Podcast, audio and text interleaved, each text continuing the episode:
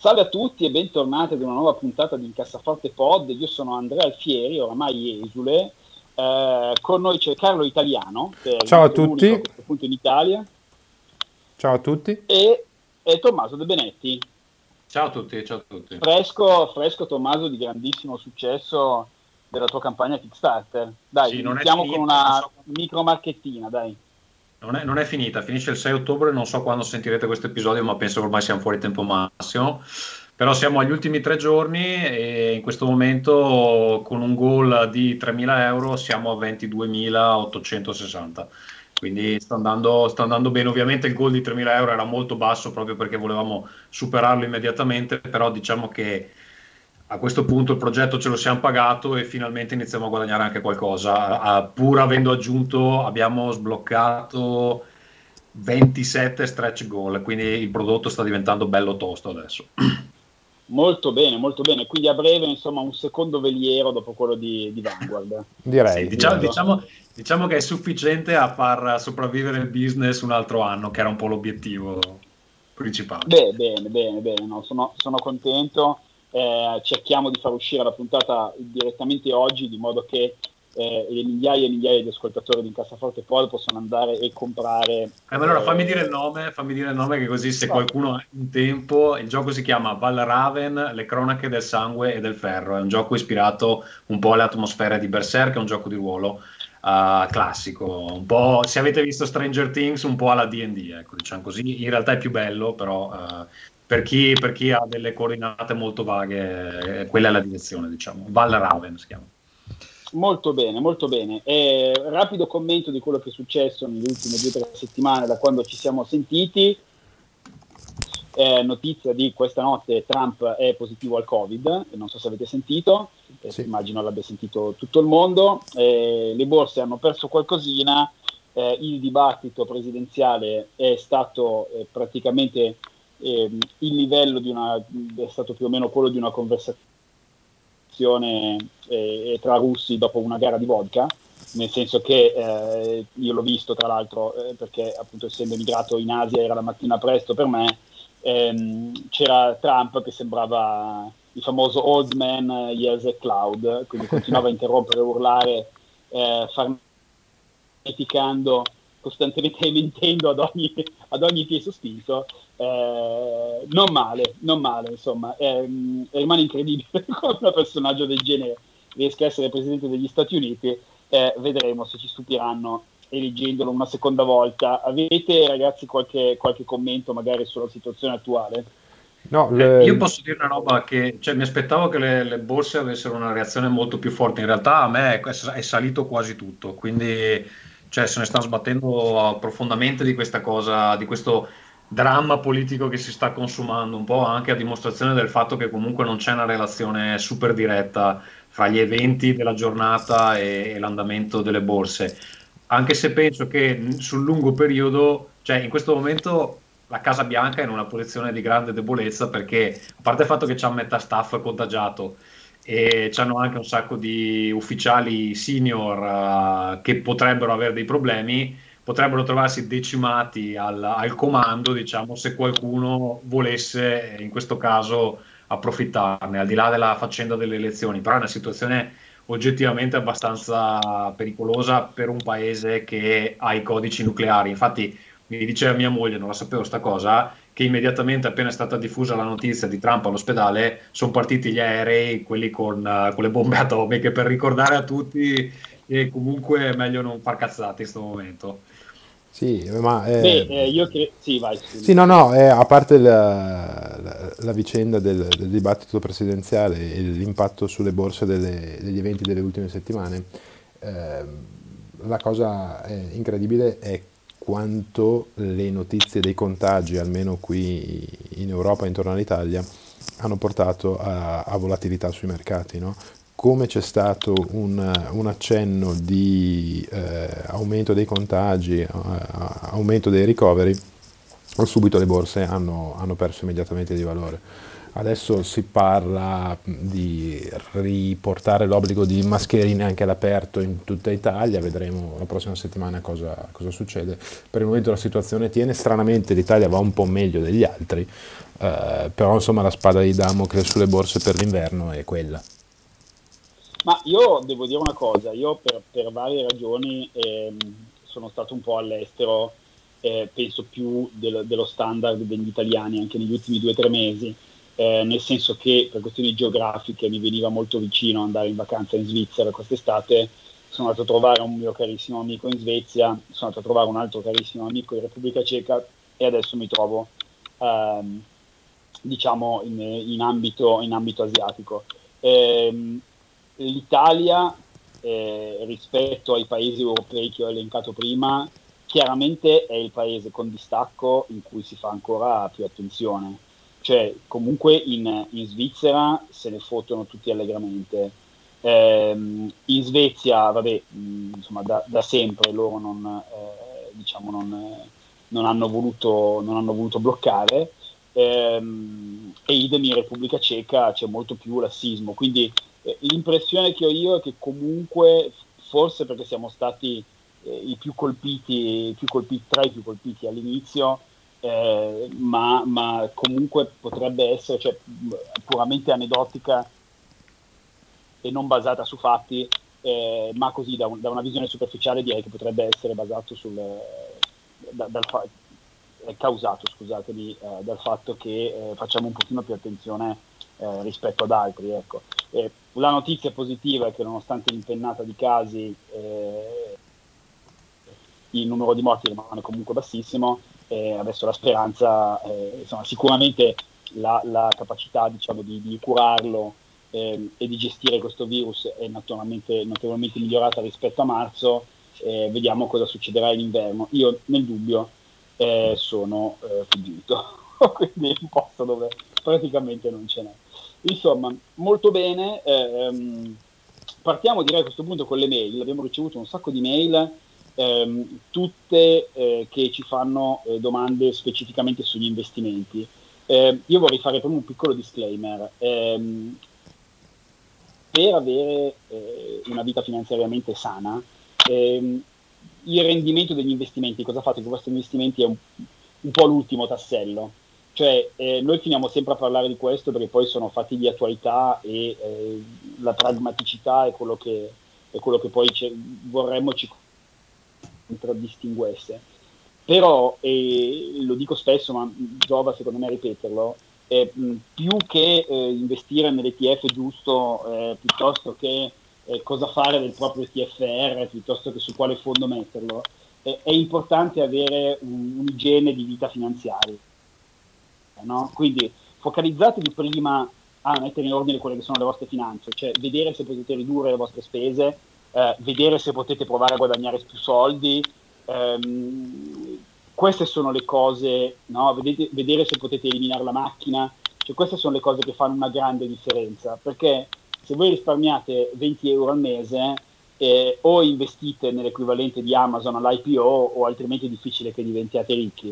Mentre invece per converso eh, se risparmiate il 50% di quello che guadagnate, eh, a meno che non vi mettiate ad andare al casino, è difficile che non, eh, che non andiate in pensione molto ricchi. Ecco. Quindi detto questo, eh, partiamo. To- Tommaso, eh, Francesco ci chiede lumi sulla sua asset allocation che a questo punto allora, lui dice che ha uh, azioni World 70%, cash 27%, crowdlending 3%, obbligazioni 0% mi piace molto questa obbligazione 0%. Un, un, commento veloce, Tommaso, tu cosa dici? Cosa ti, cosa ti eh, allora, Francesco, io onestamente cioè, non, non, so se la sua strategia è vincente, sicuramente il, um, le, le, azioni World sono son salite bene ultimamente, anzi eh, pure meglio di quel che vorrei perché vorrei comprarne un po', ma hanno dei prezzi molto alti rispetto a quando le avevo comprate tempo fa.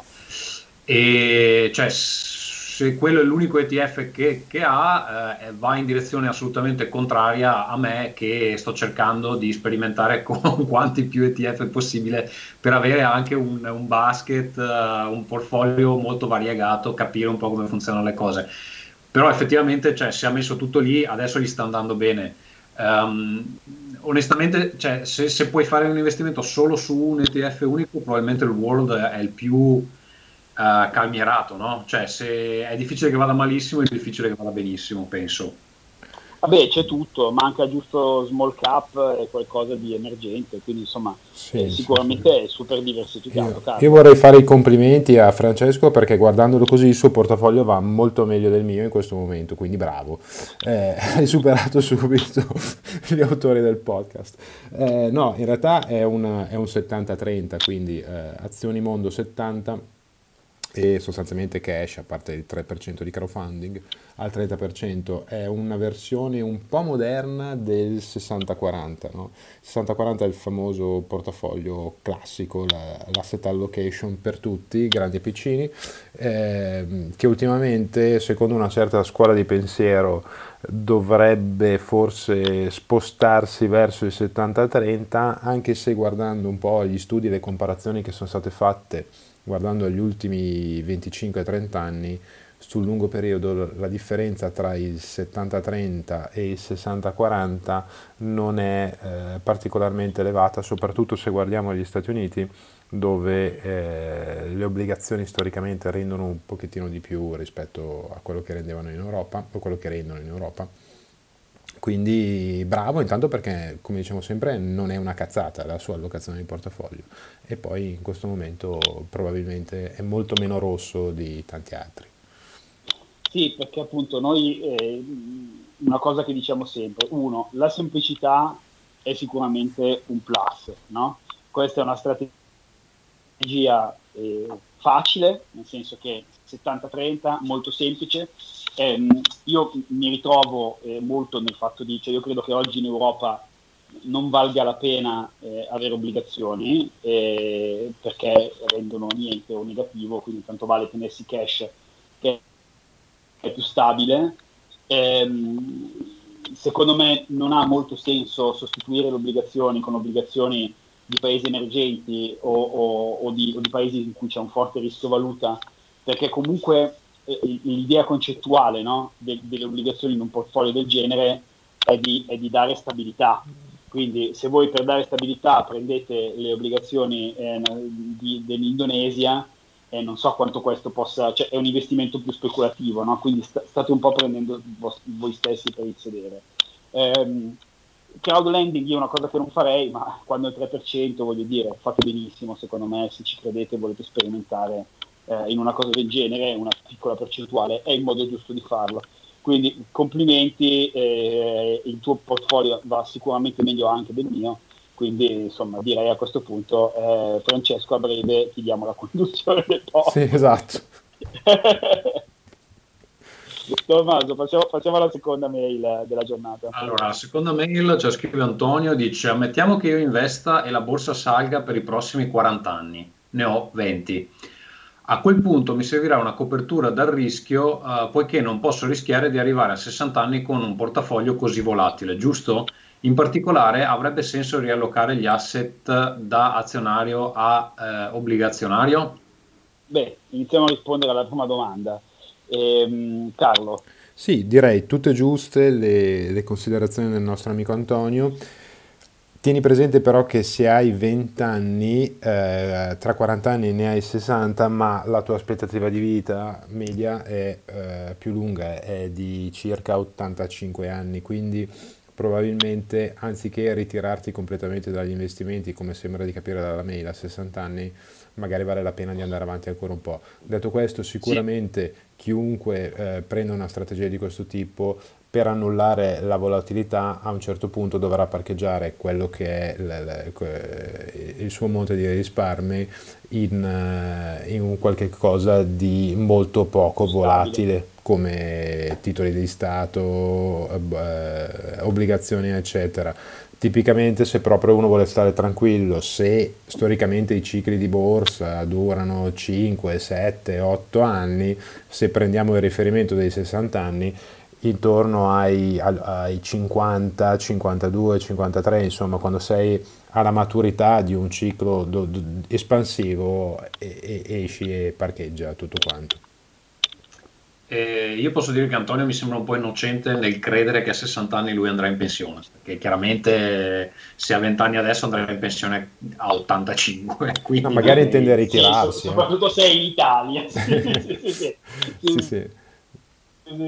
No, è vero, una cosa, eh, una cosa addizionale eh, da dire, sicuramente eh, tutto giusto, eh, anche perché eh, ad un certo punto cambia proprio la vostra ottica, no? Quando uno, lasciamo stare poi gli anni specifici, no? 60, 70 o quello che è, però il concetto è che quando uno è giovane investe per la crescita, investe per il futuro e non è importante se nel breve periodo, se tu hai 20 anni e quando ne hai 25 c'è un crollo di borsa, che te frega? Se tu stai lavorando e investendo per il futuro, eh, anzi meglio, no? Continui ad investire a prezzi più bassi, tanto te i soldi serviranno appunto più in là. E viceversa, quando uno, mettiamo di anni, abbia 60, 70, quello che è, e, mh, l'obiettivo cioè, si, si, deve diventare più catenacciari, cioè l'importante è non prenderle.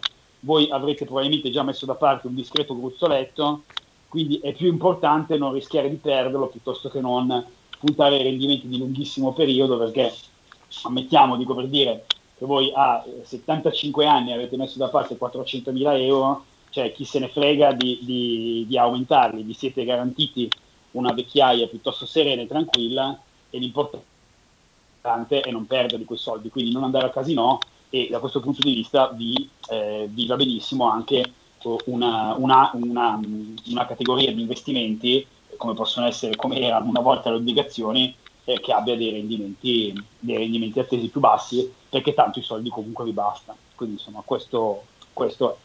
Ehm, Carlo, invece, c'è un bel articolo che avevi messo dal Sole 24 Ore di qualche, di qualche settimana fa. Sì, avevo messo un articolo dove veniva intervistato un, uh, un signor Davide Biocchi, che era un campione internazionale di trading, dove spiegava un po' le sue uh, strategie di, di investimento. Um, la, tua, la, la, tesi insomma, principale era eh, in borsa guadagno facendo l'opposto di Warren Buffett, questo era come il 24 ore poi titolava l'intervista. E ehm, diciamo era interessante perché metteva eh, in evidenza quello che era l'approccio di questo signore, cioè non investire eh, guardando solo ed esclusivamente o guardando poco alla valutazione d'azienda che è il metodo tradizionale, cioè investire in azioni che eh, in base a quelle che sono le caratteristiche, il bilancio, il livello di indebitamento, il cash flow eccetera delle aziende, eh, quindi hanno il prezzo di un'azione eh, sottovalutato rispetto a quello che eh, sarebbe tra virgolette corretto, quindi investire in quelle aziende per avere poi dei ritorni futuri stabili nel tempo. Questo signore dice eh, investiamo nel trend, cioè se eh, il mercato va eh, per momenti, ci sono certi titoli, certi gruppi di asset, certi settori industriali che in questo momento, passatemi la semplificazione, tirano, quindi se un qualche cosa sta evidentemente crescendo, saliamo sul carro eh, del vincitore per un po', cerchiamo di scenderne un po' prima e, e, così via, che è una versione un po' più elaborata, poi un po' più scientifica perché naturalmente è mh, supportata da un sacco di indicatori tecnici del, del cercare di fare il time to market. Perché secondo appunto questo, questo tipo di investitori eh, nel mercato ci sono gli squali e i piranha, no? ci sono quelli che eh, riescono ad anticipare le tendenze perché hanno delle risorse e delle capacità di analisi eh, inaccessibili a tutti gli altri, quindi Warren Buffett, i grandi investitori, i grandi fondi che spostano i mercati e poi ci sono i piccoli investitori che sono un po' eh, i piranha, cioè prendono un po' quello che possono nel momento in cui possono e secondo, secondo appunto, l'intervistato questa era una, una, linea di comportamento più accessibile eh, soprattutto per i piccoli investitori. Eh, la, la, mia, la, mia, idea è che va bene tutto, si può provare tutto, ma come tutte le teorie funziona finché a un certo punto non funziona più, nel senso che andava molto bene per esempio con i petroliferi fino a sei mesi fa, oggi guardo il, il mio balance sheet e, e piango e probabilmente, probabilmente chiunque abbia investito in titoli energetici esatto. negli ultimi dieci esatto. anni piange tantissimo esatto e quindi insomma, ecco, il takeaway secondo me è questo poi non so voi cosa ne pensate Tommaso come ti suona? Non ho, non ho opinioni in merito quindi non saprei cosa dire allora, in realtà questa, eh, diciamo, questa, strategia è molto semplice, si chiama momentum investing. No? Se voi volete andare a, a, a studiare un pochino eh, questa strategia, si chiama appunto momentum investing. Alla base no, il concetto è quello che diceva eh, Carlo, ossia che nel breve periodo solitamente le azioni che, stanno, che sono cresciute tendono a continuare a crescere e le azioni che eh, sono scese tendono a continuare a scendere.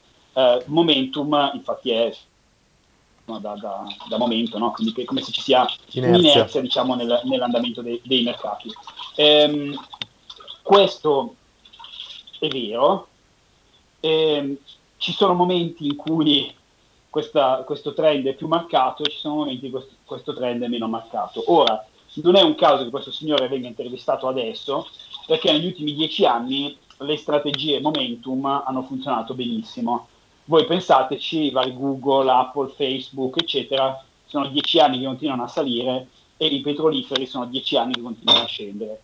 Come diceva Tommaso, eh, Tommaso scusate, Carlo, il problema di queste cose qua è che funzionano fin tanto che poi un giorno non funzionano più eh, e il problema è che nessuno li avvisa prima, ecco, quindi c'è, c'è un po' questo come, come, come, problema, ossia il fatto che negli ultimi dieci anni ha funzionato benissimo, bene per questo signore, se lui avesse applicato questa strategia nella decade tra il 2000 e il 2010 avrebbe preso grandi, grandi porte in faccia. Quindi insomma, ehm, se fa per voi, eh, fatelo, sappiate che insomma, se ci fosse una strategia ehm, diversa dal diversificare e comprare un po' tutto che funziona sempre, eh, perché neanche diversificare e comprare un po' tutto funziona sempre, eh, insomma lo sapremmo, ecco, mettiamola così. Quindi no, no, non credo che questo signore abbia scoperto l'acqua calda, ehm, ha adottato una strategia che negli ultimi dieci anni ha funzionato benissimo e quindi lo investono sul, lo, lo intervistano sul sole 24 ore.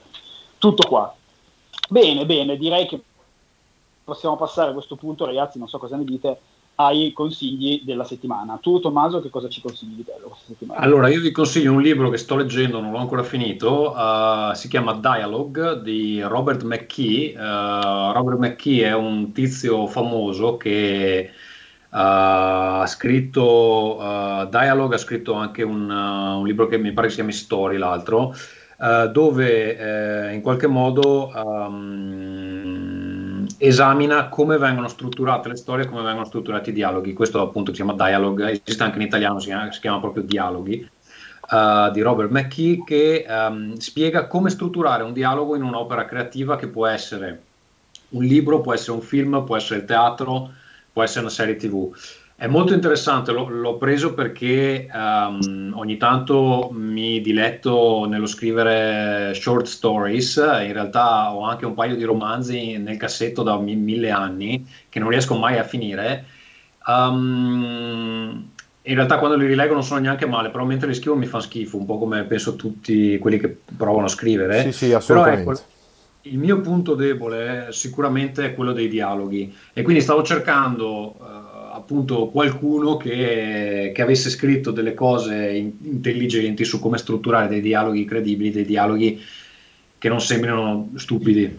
E me, l'hanno consigliato, me l'ha consegnato un mio amico che fa cinema, eh, però effettivamente ho scoperto che questo Robert McKee è molto venerato, a parte il fatto che fra i suoi scolari c'è tipo uh, 60 Academy Award, uh, vincitori degli Academy Award, uh, eh, 200 nominee, uh, eh, 200 vincitori di, di, Emmy, quindi insomma non è proprio un deficiente. E, però ho scoperto che um, dopo aver finito The Last of Us 2, che secondo me a livello di storia, dialoghi, personaggi, eccetera, è veramente il top del top del videogioco in questo momento, ho scoperto che Neil Druckmann, che è il, il boss lì de, de, di uh, Naughty Dog, ha un po' una venerazione per sto tizio ed, è, ed era stata una cosa coincidentale perché l'avevo già comprato il libro e quindi niente lo, lo, consiglio insomma se vi interessa scrivere Dialogue uh, di Robert McKee esiste anche in italiano, eh, si chiama Dialoghi appunto. Molto bene, Carlo. Allora, io vi consiglio una serie tv questa settimana di Prime Video che è The Boys. Uh, The Boys è una serie tratta da un uh, fumetto che adesso si è concluso di Garth Tennis, che è un attore inglese, è autore inglese, autore anche di The Preacher, The Preacher, di cui c'è anche la serie che forse avevamo consigliato su, sempre su Prime Video. Uh, The Boys è un po' una via di mezzo tra una versione ancora più di, distorta di Watchmen e una specie di, di Justice League, cioè c'è questo gruppo di supereroi che eh, è però controllato da eh, una multinazionale, perché nel, nel, mondo in cui è ambientata la serie i supereroi sono eh, di fatto un un, un, asset, un bene aziendale, quindi tutti i personaggi che hanno i loro superpoteri vengono eh, creati a livello di marketing, hanno il loro costume, hanno le loro storie, i film, i giocattoli, eccetera, e poi vanno anche nel tempo libero a eh, combattere il crimine. Eh, la, la, cosa interessante è che la serie mette in evidenza eh, quanto sono abietti questi personaggi, perché dietro la facciata pubblica eh, in realtà danno sfogo ai loro più bassi istinti, cioè Ennis dice se effettivamente un essere umano normale dalla mattina alla sera si trovasse con dei superpoteri tipo essere invisibile eh, o avere il fuoco che gli esce dalle mani o cose del genere, probabilmente lo userebbe soprattutto per, per fini personali, quindi per arricchirsi e poi per fare quelli che sono i suoi comodi.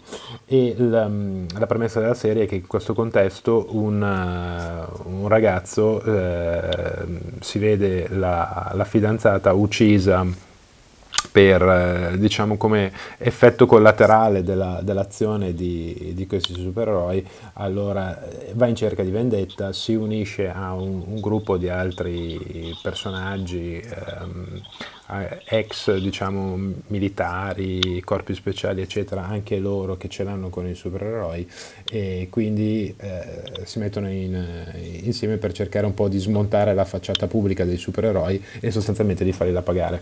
Eh, non so se voi l'avete visto, a me, eh, io ho visto la prima stagione, adesso è iniziata la seconda, a me è piaciuto perché i dialoghi, insomma, venendo da Ennis, sono, sono sempre frizzanti, sono belli, eh, c'è un un, um, qualche elemento splatter ma, ma, mai disturbante, sempre un po', un po goliardico.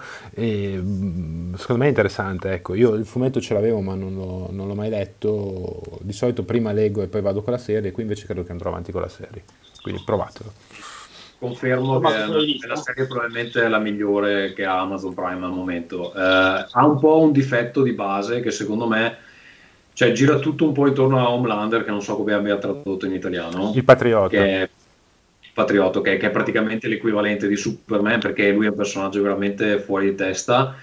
E, mm, e diciamo è il perno attorno a cui gira un po' tutta la serie. Nella seconda stagione introducono un nuovo personaggio che un po' gli fa concorrenza e adesso sono usciti 5 episodi mi pare, uh, forse 6, devo ancora vedere il sesto e comunque tiene abbastanza bene, però la prima serie è veramente un mezzo capolavoro, secondo me, in, in quel genere lì. E, e ah, ecco, soprattutto se non vi piacciono i supereroi, secondo me questo vi può piacere, perché è un po', cioè, i supereroi sono abbastanza marginali nel, nell'economia della narrazione, un è un po' una presa in giro de, dei supereroi più che, più che un, una potre, Potrebbe interessarmi a questo punto. Beh, la guarderò sicuramente. Io eh, invece, perché me ne hanno parlato tutti benissimo, quindi anche voi vi aggiungete alla lunga lista di persone che me ne hanno parlato molto bene, quindi eh, dovrò trovare il modo di recuperarla perché qui dove sono io non esiste Amazon, quindi eh, insomma vedremo che cosa succede. Ehm, io invece vi consiglio, siamo in piena epoca NBA Finals, non ditemi niente perché stanotte si è giocata gara 2 e eh, me la devo guardare a breve.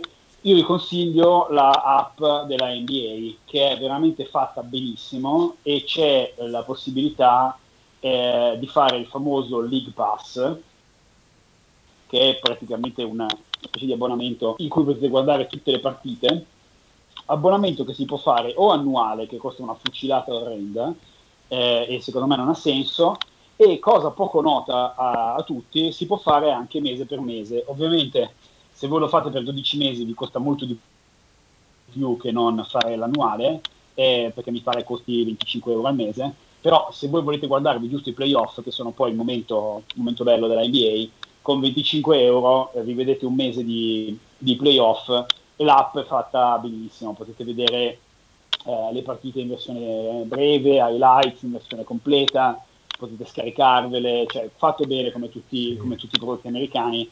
Se siete appassionati di basket eh, è decisamente una cosa piuttosto, eh, piuttosto, imprescindibile.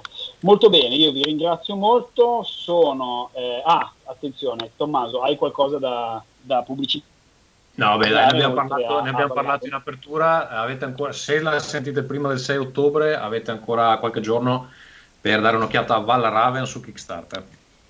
Molto bene, eh, Carlo, tu hai qualcosa da consigliare? Consiglio anch'io Val Raven, di cui ha parlato anche per i più nerd tra di voi eh, il dottor Manhattan sul blog dell'antro atomico. Ah sì, giusto, ecco, questo forse se qualcuno segue anche il, l'antro atomico del dottor Manhattan abbiamo una collaborazione con lui per questo progetto. Ah, caspita, c'è, è un piccolo, un piccolo cameo. Potentissimi. Ci sono anche lui. Molto bene, io non ho niente da consigliare, se non anche io mi accodo ovviamente a, a, a Valraven perché così Tommaso potrà ospitarci sul suo secondo veliero e vi ringrazio, ci sentiamo tra una settimana. Ciao a tutti. Ciao. Ciao.